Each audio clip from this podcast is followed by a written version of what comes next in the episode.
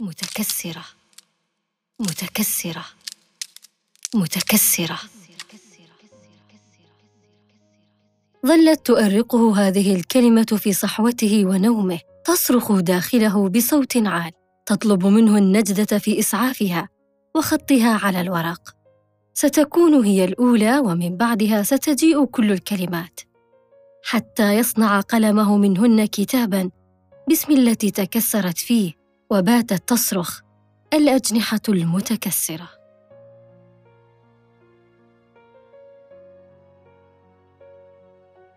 إنه جبران خليل جبران ملهم الأدباء وفيلسوف زمانه.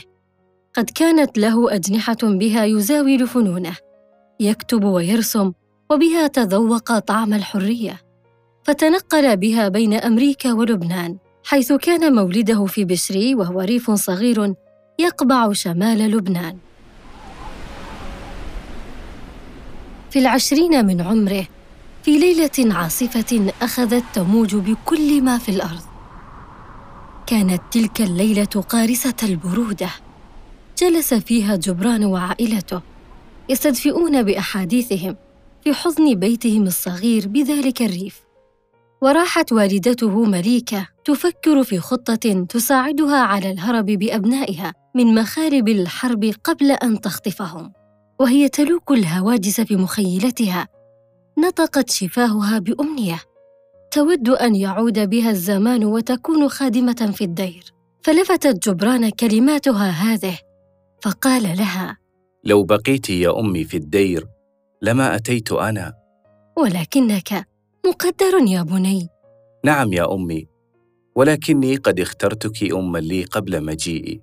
لو لم تجئ لكنت ملاكا في السماء يا حبيبي. ما زلت ملاكا يا أمي. فردت عليه بسؤال خالطته ضحكة عذبة. أين جوانحك؟ فقام إليها وحمل كفها الحانية ووضعها على كتفه وقال هنا تكمن. فردت بعجز ويأس. من الحال الذي ألم بهم وقالت متكسرة. كان حديثا عابرا غاب مع غروب تلك الليلة إلا كلمة متكسرة هي الوحيدة التي ظلت تحوم وتحوم في نفس جبران حتى بعد غروب أمه عن الحياة. بعد تلك الليلة بتسعة أشهر راح يغزل قصة الأجنحة المتكسرة. وحين انتهى من غزلها هدأت الكلمة في نفسه واستيقظت بين صفحات ذلك الكتاب. لم تكن مليكة اما فحسب بل كانت ملهمة لابنها حتى بعد وفاتها. قاس لوعة الفراق من بعدها وعجز عن استمداد الإلهام من غيرها. فسمى عام رحيلها بالعواصف التي عصفت بروحه وكسرت كل ما بنته أمه فيه. فنظم قصيدته النثرية التي أسماها العواصف بدمع الحزن عليها والرثاء لها وعن حاله بعدها. وقال عنها لقد بكيت أمي لأنها كانت صديقتي. الأم هي كل شيء في الحياة. هي التعزية والرجاء والقوة في الضعف. ومن يفقد أمه فهو يفقد صدرا يسند إليه رأسه. ويدا تباركه وعينا تحرسه.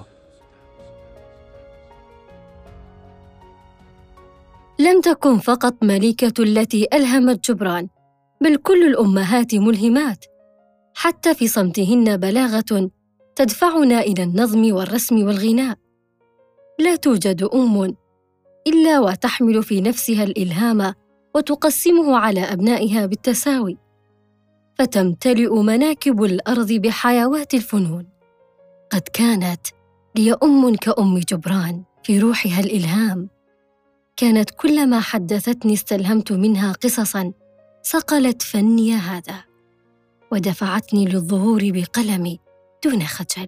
فكتبت عن نور الصباح لأنها كانت النور وكتبت عن عمق البحر لأنه يشبه قلبها وكتبت عن الأفراح والأعياد لأنها تكمن في حديثها ومجالستها وحتى بعد رحيلها أيضا نسجت قصصا أخرى هي ملهمتي فيها وما زلت أنسج ولن أنتهي.